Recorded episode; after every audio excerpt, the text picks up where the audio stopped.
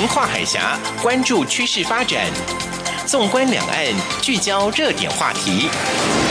两岸新闻桥提供台湾与大陆的新闻动态，为资讯的交流互动搭起沟通的桥梁。欢迎收听《两岸新闻桥》。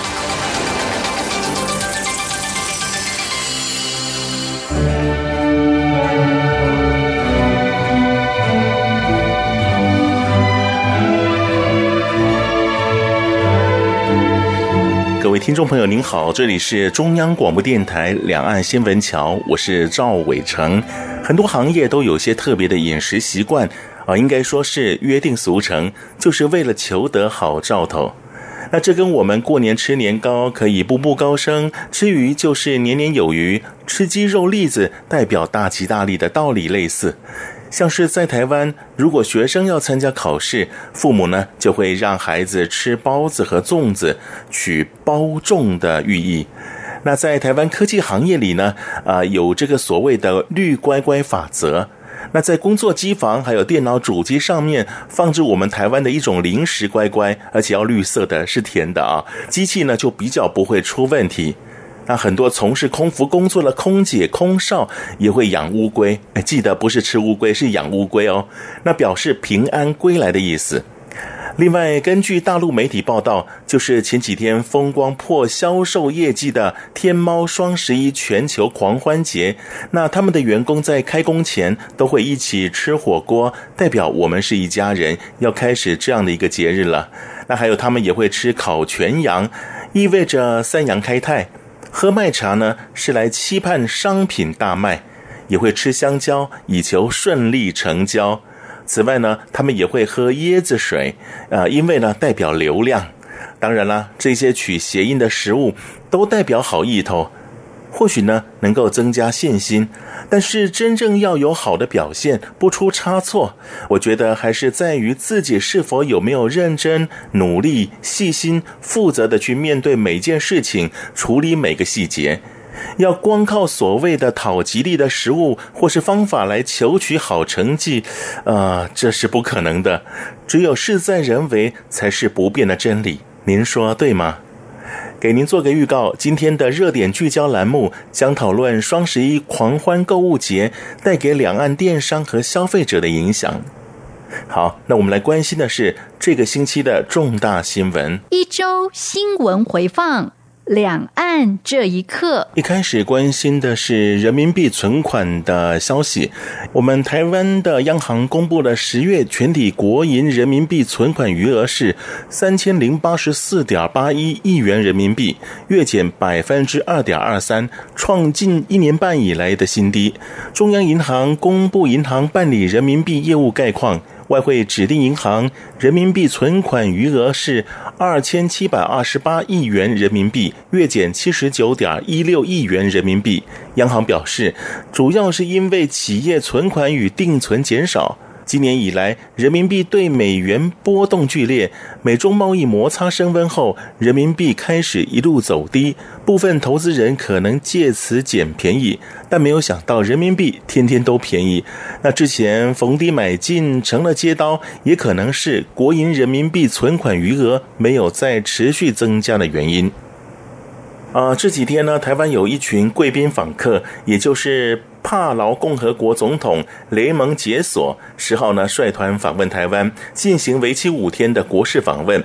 在接受媒体采访时，谈到了大陆施压台湾友邦转向等等作为，他表示，相互尊重在外交政策中很重要，一个国家不论大小都应该有这样的观念。更强调，在帕劳对于自由、主权、人权、民主的尊重是相当重要的。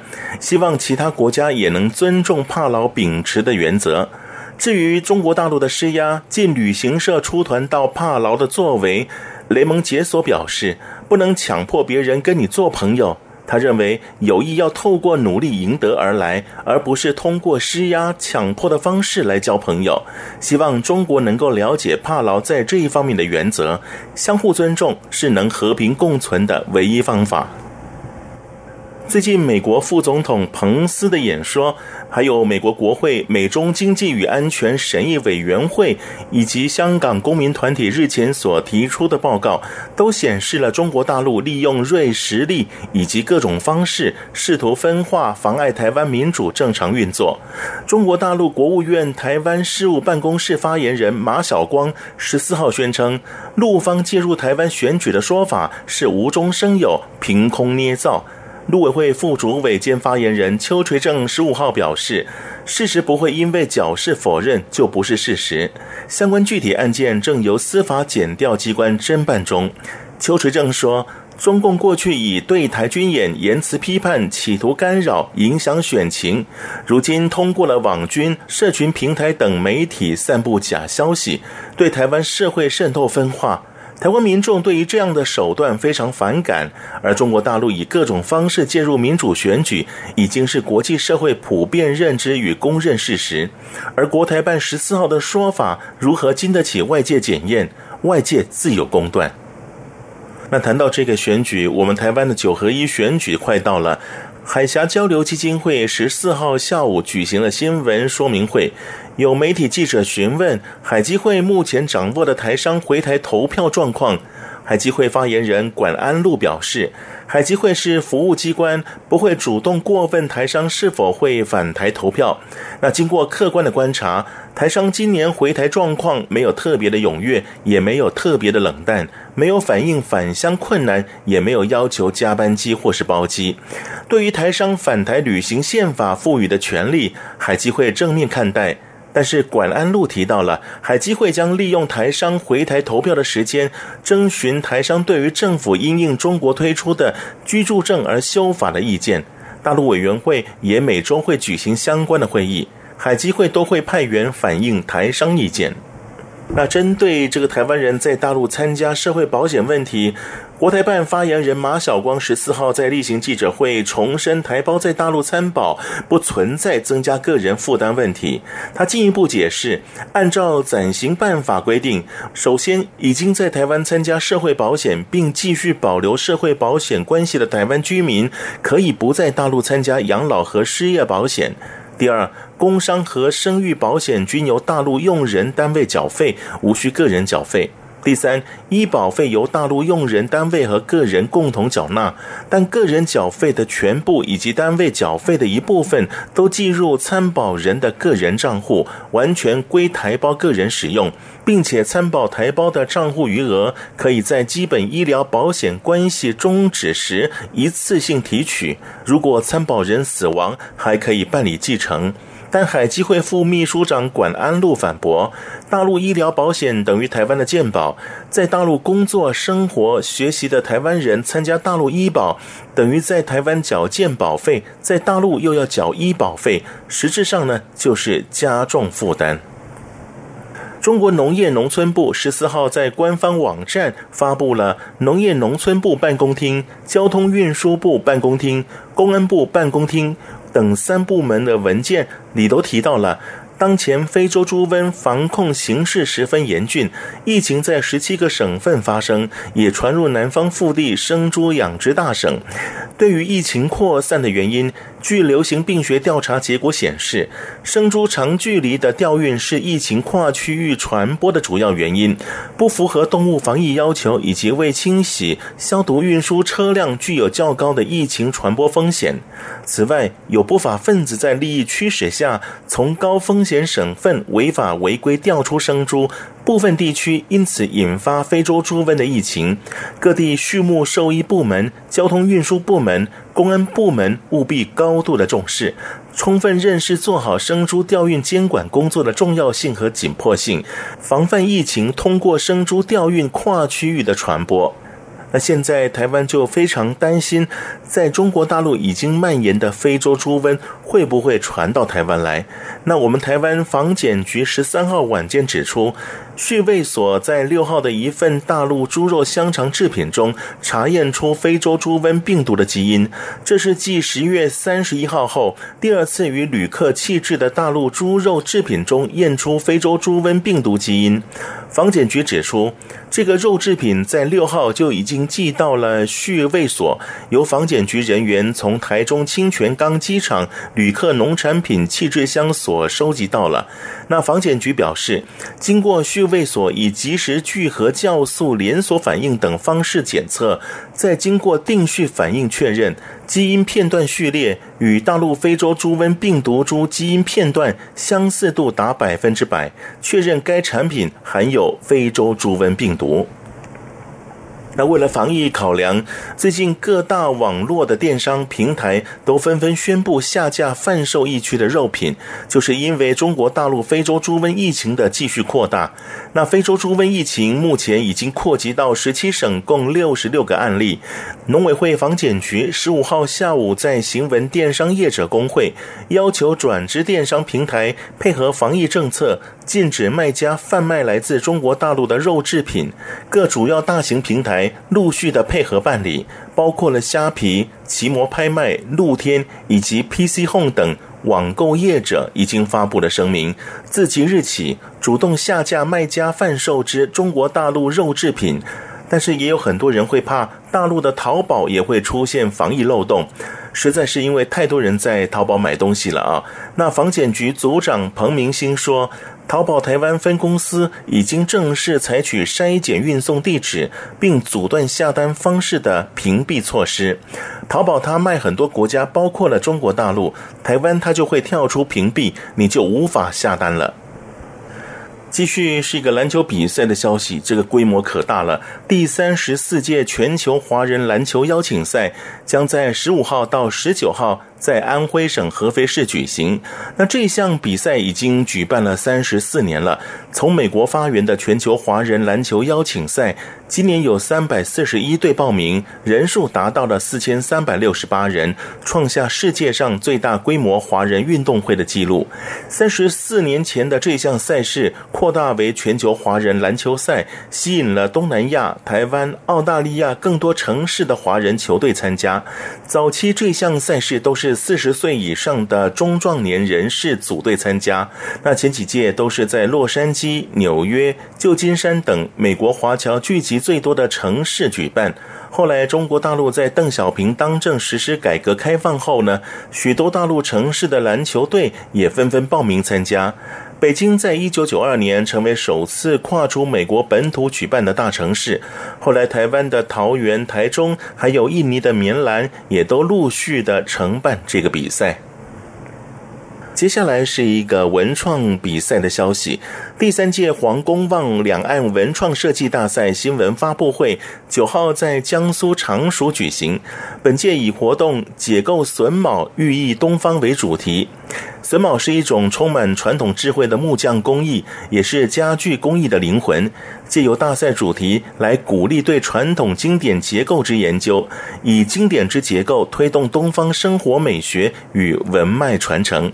参赛作品要以木质材料为主要材质，以可转化生产实施为基础，尊重传统，表达思辨与创新。大赛时间是二零一八年十一月到二零一九年四月。大赛结束之后呢，再举办获奖作品到海内外巡回展。还有校企合作文创巡展、两岸高校文创的论坛、黄公望文化创意园等一系列的后续活动，展示大赛成果，进一步推动两岸文创产业的实践与交流。大赛由江苏省工业设计学会、台湾三义木雕协会、东南大学艺术学院、常熟市黄公望文化研究会、东方红木家具艺术馆。黄公望东方红木文化艺术有限公司共同主办，力邀两岸包含香港、澳门院校师生个人或是团体参赛，最高奖励是人民币五万元，约合新台币二十万元。还是一个文艺消息。凝体术是台北香港周的节目之一，灵感交替涌现，并发火花的夫妻李思阳和王丹琪所组的舞团 New Dance HK 深情演出。这个新作《凝体术》是编舞家李思阳和王丹琪一次在游访捷克布拉格黄金巷与炼金术相遇而萌生的作品，在狭窄的巷里罗列承载历史的古物，刺激编舞者思考肉身，追溯千古之身藏有的记忆和灵魂轨迹。演出时间呢是十二月八号到九号下午的两点三十分，喜欢艺术的朋友呢可以好好去欣赏。那在之前，武侠作家金庸十月三十号呢，在香港去世，丧礼呢是十一月十二号在香港殡仪馆举行，采佛教形式。依照金庸的遗愿，丧礼以私人形式举行，不设公祭。许多扮演过金庸笔下人物的演员也都到场拜别金庸，如东方不败的陈乔恩、胡一刀和胡斐吕良伟，两任杨过的刘德华、黄晓明。分别以花篮或到丧礼致意。金庸和黄沾、蔡澜、倪匡并称为香港四大才子，是不同领域的作家。二零零四年，黄沾肺癌去世。如今随着金庸的离世，四大才子只剩下了倪匡、蔡澜，两人也前来丧礼送别好友金庸。为了便于公众向金庸做最后的道别，香港文化博物馆内的金庸馆。十二号到三十号设置了吊唁册，十二号当天就有数百位的书迷以及市民前去致敬。馆内竖立着多幅的金庸小说人物画像，不少人驻足在这些画像前拍照留念，追思这一代大师——武侠小说作家金庸。那我们都知道，金庸有很多作品都改拍成电影。那接下来呢，就是电影的消息。我们节目首播日是十一月十七号，堪称华人奥斯卡金像奖的第五十五届金马奖就会在今天晚上七点盛大登场，由陶晶莹主持。而角逐最佳男主角的邓超、邱泽、段奕宏、徐峥、彭昱畅。还有角逐女主角的周迅、孙俪、赵涛、谢盈萱、曾美惠孜十位准影帝影后都会出席这次的颁奖典礼。此外，周迅、刘若英、邓超、陈奕迅、张艺谋、周梦红同时也会担任颁奖人。入围最佳原创电影歌曲的主唱者们，像陈奕迅、雷光夏、杨大正、李英宏与 JV 陈正文将会在颁奖典礼上献唱入围歌曲，还有睽违金马奖舞台十一年的莫文蔚，今天晚上也将再次的华丽登台，做最精彩的表演。颁奖来宾除了上一届以老少暴走影帝的图们。还有血观音影后惠英红之外，刘德华、舒淇、刘嘉玲、桂纶镁、洪金宝、徐若瑄、胡歌、谢金燕等也是担任颁奖人。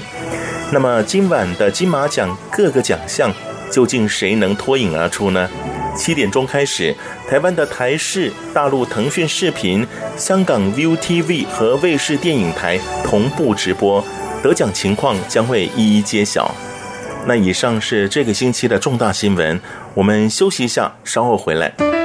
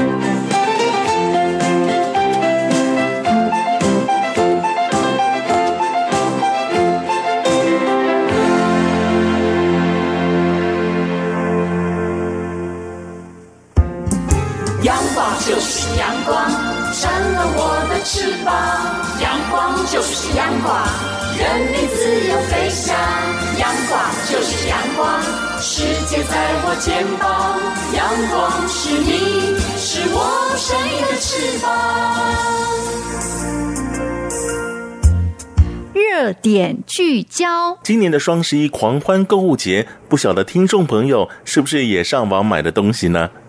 阿里巴巴集团公布了今年总成交额为人民币二千一百三十五亿元，合约新台币九千四百五十七亿元，再创新纪录。物流订单量也超过了十亿件。那这个地表最惊人的网络购物，造就出衣食住行、吃喝玩乐的交易奇迹，也带动两岸电商平台的促销成绩，甚至连带其他非电商的买气也相对提升。如此大规模的促销活动，除了业绩提升，究竟还带给两岸电商消费者什么样的影响呢？节目中邀请到了品牌再造学院院长王福凯先生，请他来为我们做介绍。王院长你好，哎，主持人好，各位听众大家好。这一次的。阿里巴巴他们这个系统下的天猫集团嘛，所办的双十一狂欢购物节，你买了没有？呃，我基本上有去选购了，啊、购但但最后呢，因为太多的选择，所以在其他平台下了单。啊、其实我想，它已经造成了一种好像热潮疯狂一样，一个节庆一样，每年都必须在这个双十一啊进行这样的一个活动哈。当然就是说。本来它很单纯的，可能就是光棍节啊，后来演变成现在所谓的促销活动啊。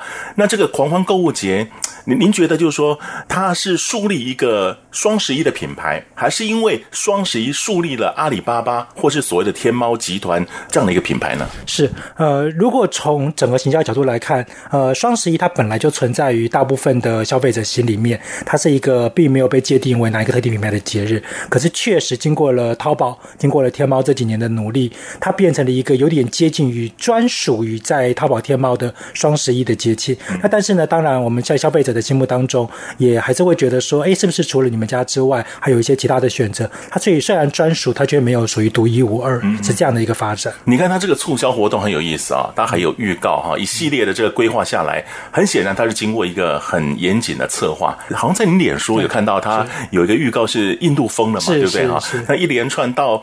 他的晚会是搞得跟春晚一样，请国外的这个大牌明星到中国来。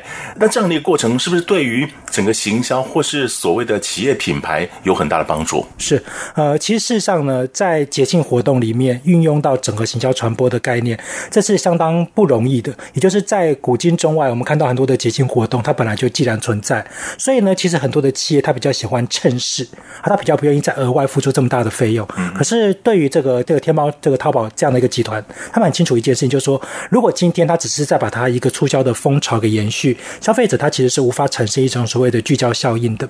所以，他除了从最前面的高榜广告啊，包含了晚会，那尤其是在在中间每一个不同的时间去跑秒，说哎销售的状况，甚至不断的加码在所谓的优惠方案当中，其实是一个非常标准以整合行销的角度去操作节庆的面向。那当然，因为它已经聚焦在以它为主的核心，所以消费者虽然还是可能会受到其他的平台的一些引诱。啊！但是如果当今天哎，我不断的看到讯息持续的出现，那当然对于消费者来说，他不断的回头去增加添购的机会就大幅度的提升。其实你看哈，我们这样盯着屏幕，然后上面呢这个所谓的业绩的数字一直往上窜，而且是几秒之内马上就跳好好几百万、好几千万这种数字，对于消费者也是一种刺激，是不是？哎，是。那当然，其实这个数字有一个很明显的改变，就是说过去消费者他一边是说哇，看到好像大家都在抢购。嗯所以这个数字的提升，大家觉得是一个很大的风潮。第二个，其实大家也是在期待，就是说这个东西是不是真正的能够像过去一样啊？例如说，哎，有些大品牌呀，啊，有些很不错的商品呐。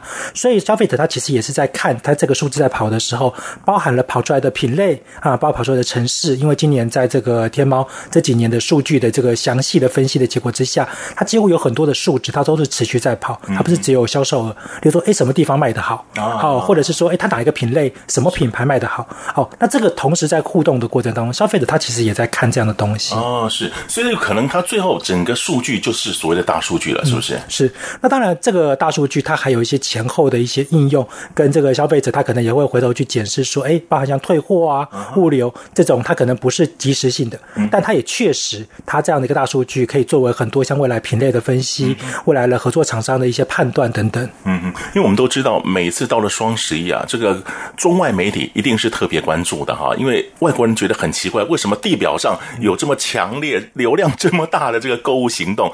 那当然就是每年都创新纪录。呃，不过媒体也报道过，就是说在淘宝网啊，或者现在所谓的天猫买的东西，有些是山寨品。当然，就前几年马云也曾经说过，他绝对杜绝。山寨品、仿冒品在它的平台出现啊，不过时有所闻嘛。那对于这样来讲，您您觉得是为什么消费者啊还能够这么狂热的在购买它的东西呢？OK，好，我们以一个数字来看，那这是一个今年的数字，大概以破亿啊，我们讲人民币破亿的。国际品牌包含了像是在这个中国大陆大陆比较有名的像方太好店这个厨电，好，那再来包含了像是海澜之家啊男装，那当然更不用说像是这个我们讲到一般的彩妆品啊罗瑞尔这些，那甚至我们讲到苹果啊手机等等，这几个大的品牌它基本上都已经破亿，甚至有的它是破十几亿人民币，那。说实在的，虽然过去在淘宝上面跟在所谓的天猫系统上面有一些所谓的这个可能是仿冒品、山寨品，但是经过了至少啦，在他们自己的整顿整顿之后，有很大幅度的一个改善。那国际品牌的进驻以及它的销售量的提升，也就反映在消费者他其实也是认同了。哎，我看到真实的国际品牌有代理商，有总公司进驻，那不管是服务购买，应该都是值得信任的。所以其实如果是以有品牌牌为主的这些销售来看，是不断的提升，而且也代表了消费者他同时去支持了这个平台在可能对于过去负面形象改变的一个决心。嗯，提到双十一，从早期的啊所谓的光棍节到现在的狂欢购物节啊，不管是在中国大陆还是在台湾，甚至整个华人世界呢，也跟随这个风潮了哈。不过呢，其实，在台湾早期呢，也曾经有类似炒作过这样的一个购物节。那什么样购物节呢？稍后告诉您。无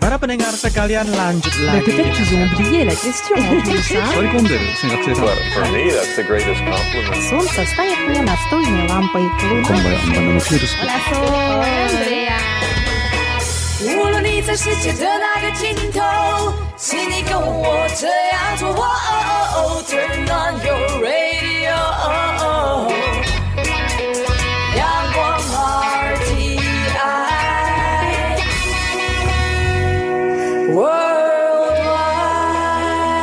央广联系世界的桥梁。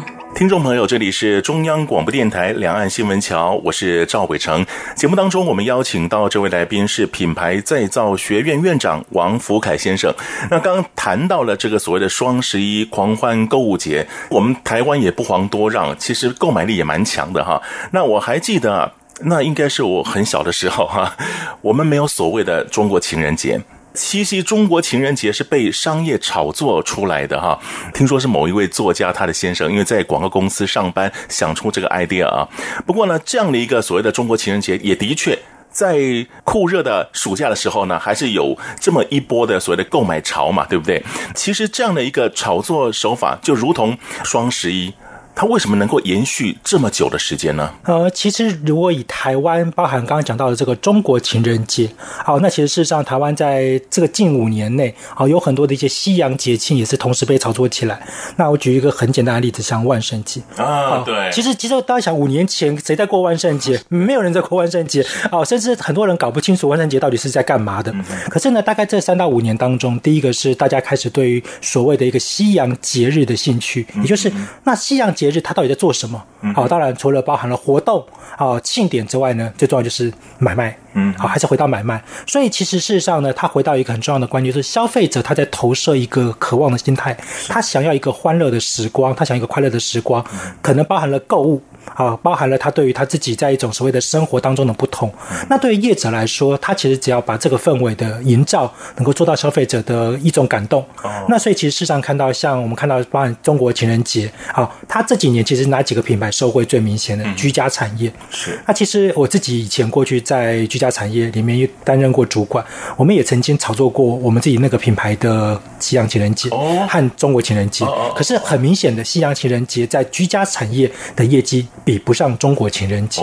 好，那其实有一个很重要的原因，因为中国情人节它正好是处在这个七八月，好，它其实正好有点这个青黄不接，所以它有一个促销诱因。消费者他的购买动机高，是，可是呢，刚好在西洋情人节对华人来说，他很容易碰到什么？碰到过年。对，尤尤其是这几年，其实说真的，整个大环境稍微辛苦了一点，很多年轻人，你说啊，这个。大大家长辈要找吃饭，你都已经不太想回去了 啊！过年的时候呢，大家其实也没有这么这个氛围这么浓厚了。然后你硬要去过一个西洋情人节，其实有感觉，嗯，它这个的比例是有在衰退的。是好，所以反而像我们讲到，一个是时间点，一个是消费者对于节庆的需求的存在。是，其实提到这个中国情人节啊，早期只有台湾有。我记得我当初比较年轻的时候到大陆去，他们不知道什么中国情人节，那可见这个商业炒作呢是成功的。现在你到中国大陆，你问他情人节哪一天，他就说七夕了啊！当然，是不是七夕？文学家还有一些历史家，他们有别的看法。不过呢，就商业的角度来看，它是成功的嘛。不过呢，我想整个规模还是比不上所谓的双十一啊。那这双十一的购物狂潮啊。它几乎引起了各地的这个所谓的各种平台，包含实体店面哦，他们也开始在这一天呢进行所谓的促销呀，价格呢让消费者可以满意这样子，包含电视购物都是如此嘛，对不对啊？为什么啊？这个双十一能够引起各种平台他们的群起效法呢？呃，我们其实讲一个非常现实的层面，就是要么你就打败对手，嗯，要不然你就是跟随对手的脚步。哦，其其实这是一个非常现实的一个考量。那我们再回到，就是说比较早期的时候，台湾在最大的节庆里面，基本上一定不是双十一，再是什么百货公司周年庆。对，没错。那百货公司周年庆以前都落在什么时候呢？平均在十月开始。哦，以前的时候十月初啊就开始有一波风潮。可是慢慢的可以发现，尤其是像大概近两三年。有些百货公司，它的百货公司周年庆的业绩大幅度衰退。嗯，你说不景气可能是一个原因，嗯，可是更明显的一部分是来自于所谓的期待心，而就这种期待心态变成说，消费者他想把钱留下来。看看后面有没有更优惠，他被谁给吸走了？被双十一。所以呢，为什么这些业者他也就是跟随着这个脚步？他发现我打不过人家嘛，所以我干脆去跟随人家的脚步。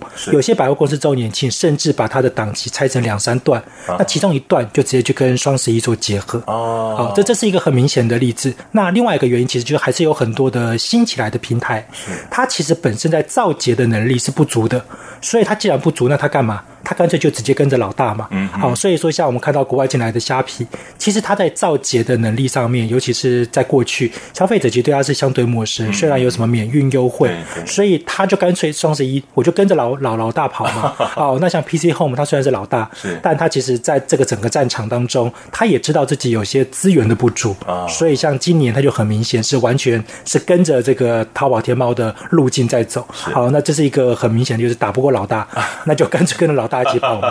是。不过我想啊，你看双十一引起各种购物平台来跟随它，然后呢，形成整个大氛围都是在啊上网购物啊，或者到实体店面去买东西，已经造成这种冲动了嘛啊。不过我想是说，因为我们台湾既然是跟随别人脚步来走的话，是不是有可能啊？其实沾不到什么好处。天猫的这个平台比较大啊，那我就到他的平台买就好了。这之间会不会有些冲突呢？啊，其实主持人问了一个非常关键的问题。如果今天对消费者来说，平台上的品牌就是这种所谓的供应商都差不多，那消费者比的就是价格。就是比的是促销，是。但如果今天当平台上面的东西是各平台拥有的有一定差异性的，那对于消费者来讲，那有时候就不是只选平台的问题，而是还会考量到我要的东西平台有没有。好，那所以像刚刚讲到，就是说对台湾消费者来讲，如果今天我要是在台湾现有的平台，我有这种东西是买不到的，或者是我没有办法取得更好的一个优惠，嗯，那我当然势必我就得回到我可能熟悉或者是较大的平台。那我们刚刚其实在讲，就例如说像小米这个例子好了，当然小米相对来说，它跟这个各平台之间都有一些合作，可是它终究是属于中国品牌，所以它在淘宝、在天猫上面的一个优惠方案或者总体的沟通的这个声量是相对比较大。哦，那那那如果今天例如说好了，台湾消费者他今天要去买的是这个宏基啊，或者是华硕的这个电脑。或许他就不一定非要考虑天猫、淘宝，嗯。啊，这个这是一个很相对的结果。可是我们也一样回到台湾消费的情况，其实事实上，在这个淘宝、天猫这几年，尤其是像去年，台湾的购买在海外的购买的排名是第三。所以，其实事实上，台湾尤其像今年大概在前五跑不掉，代表台湾还是有相当高的比例。对，它还是有在选购商品上，它可能因为品牌或者是产品本身是台湾现有的平台没有提供的，那它就只好又回到了淘宝、天猫这样的平台去。哦，这没想到台湾的购物力这么强啊！是，所以您的意思就是说，除了天猫以外，我们台湾的各电商平台。他们其实对业绩，因为这一股风潮对业绩也是会有帮助的。嗯，是，呃，其实像今年最明显的例子，其中一个是 PC Home，好，它今年也是一样的，包含了晚会啊，包含了活动也都办了，所以它其实也是很大力的要来这个重新的站回消费者，尤其是台湾消费者心目当中的一席之地。可是，例如像 Momo 好了，好，那我们都知道这两天的新闻就是它的系统当掉，好，那导致了其实它还跟不上这样的一个机会，它虽然有业绩成长。但那代表他还没有跟上这样的一个脚步。好，那当然，可是同样的，台湾的品牌，因为这一点我们就特别在意。供应在不管是对岸的，或者是供应台湾的这些，包含电脑啊、食品啊这些品牌，其实在各平台上面的销售业绩都没有以前亮眼。嗯，也就是再回到一个现实，消费者的需求在购买。回到品牌本身，哎，我们偏好的品牌是不是已经不再这么着重在台湾的品牌了？哦，那这一点就可能会是比较值得去关注的问题。是，好，那我想这一波所谓的双十一狂欢购物节啊，造成了两岸三地，甚至呢是其他地区各种电商平台已经形成了业绩的助长。不过，除了在所谓的商业的这个部分来讲，是不是也有其他的行业周边也带起其他活动，助长了其他行业的一些业绩成长？我想。这部分我们稍后再来谈，先休息一下，稍后回到两岸新闻桥。阳光就是阳光，闪了我的翅膀。阳光就是阳光，人民自由飞翔。阳光就是阳光，世界在我肩膀。阳光是你，是我生命的翅膀。这里是中央广播电台两岸新闻桥，我是赵伟成。节目当中，我们邀请到这位来宾是品牌再造学院院长王福凯先生。那刚刚我们谈到了。中国大陆的双十一，就是阿里巴巴的双十一呢，的确也让台湾的一些电商平台呢，也跟着这个风潮，当然也赚了一些钱了哈。那消费者当然也买到自己喜欢的东西了啊。不过，我想这个过程当中可能会引起周边的一些行业产业也带动他们的一些生机。比方说啊啊，这个我们货物要出货，要到消费者手中。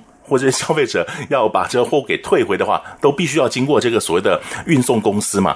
那我们现在这些快递啊，这些货运公司，是不是也相对的也会受到一些刺激，也受到一些良性的影响？是，呃，我们其实可以看到，例如说像这几年啊，尤其是像虾皮进到台湾市场，因为免运，好，所以呢，其实在这个店到店，尤其是这个一般的超市、好超商的这些店到店，消费者他其实已经很习惯，就是说我买什么东西就是。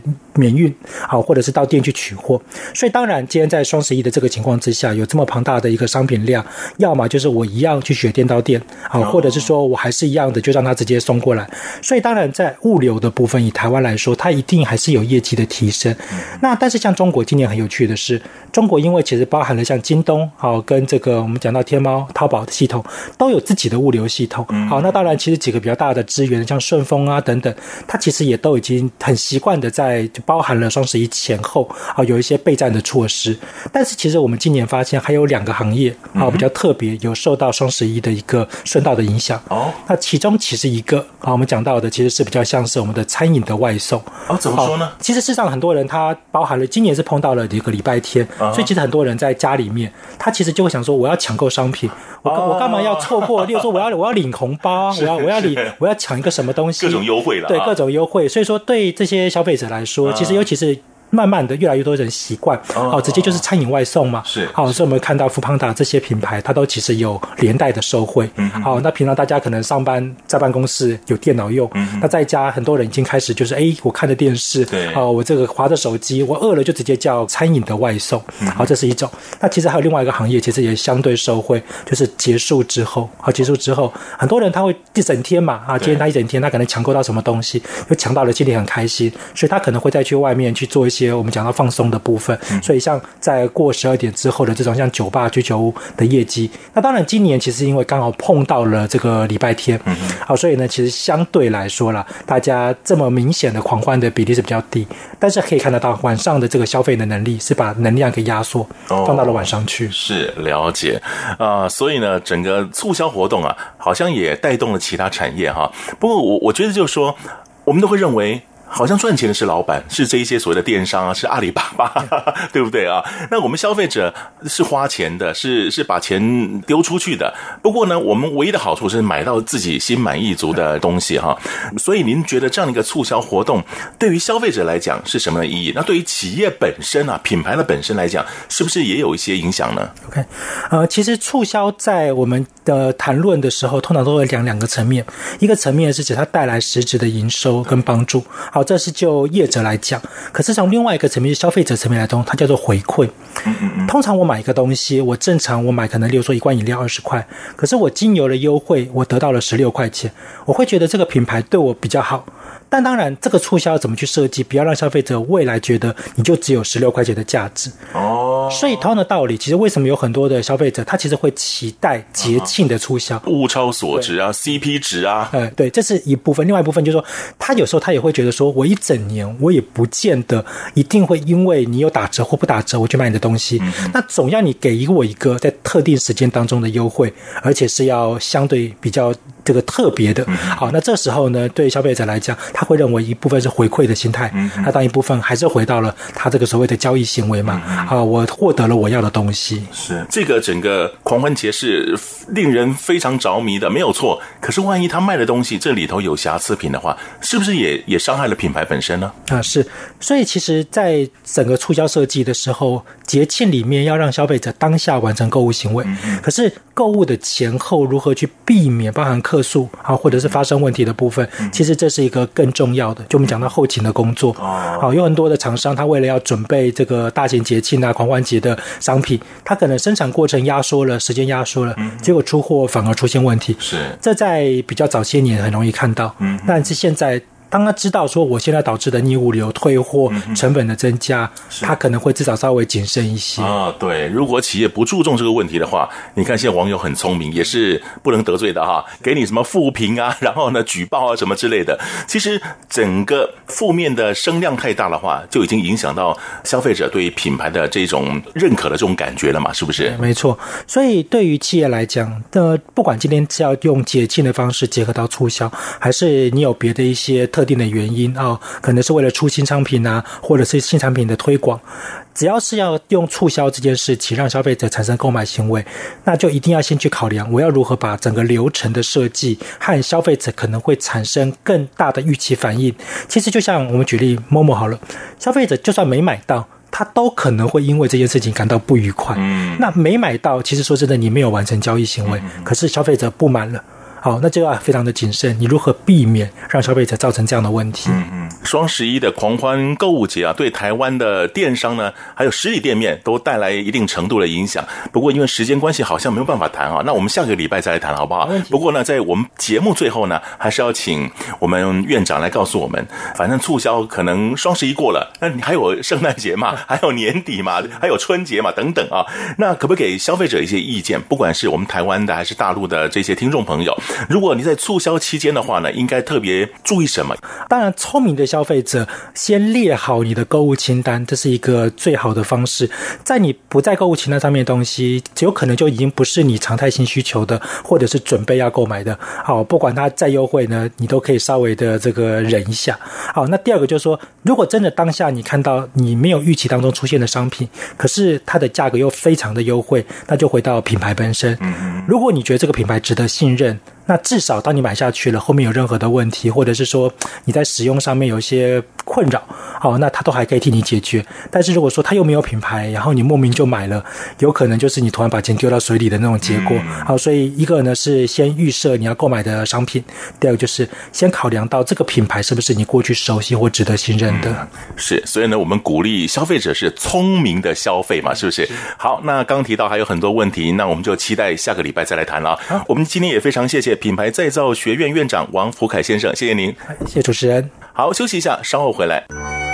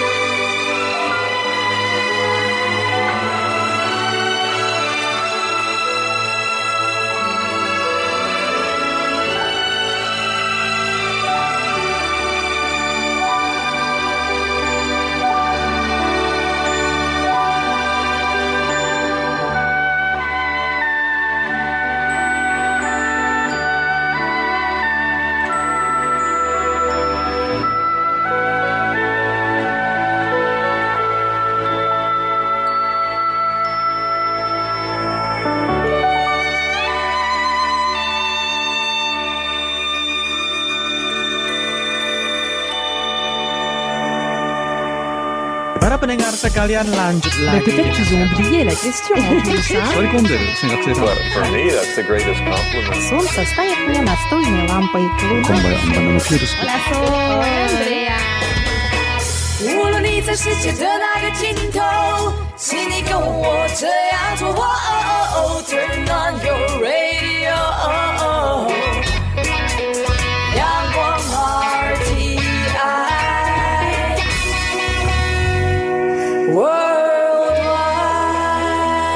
广，联系世界的桥梁。这里是中央广播电台两岸新闻桥。那在今天的节目当中，我们谈到了有关于狂欢购物的问题。我相信很多朋友啊，蛮蛮喜欢在网络上啊找一些新鲜的东西。那在折扣的时候呢，这其中有很多的优惠。不过呢，还是要提醒听众朋友，因为现代人啊，有时候呢会被一些相片啦，还有网络上的一些文案所吸引。那有时候呢，真的会迷失自己，就在不知怎么样的情况下呢，就下单买的东西了啊。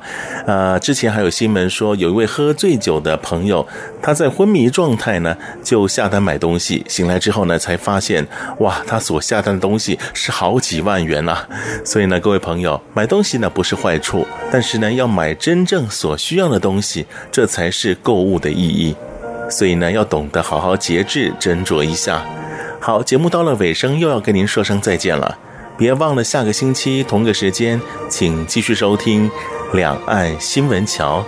赵伟成祝福各位有个愉快的假期，再会。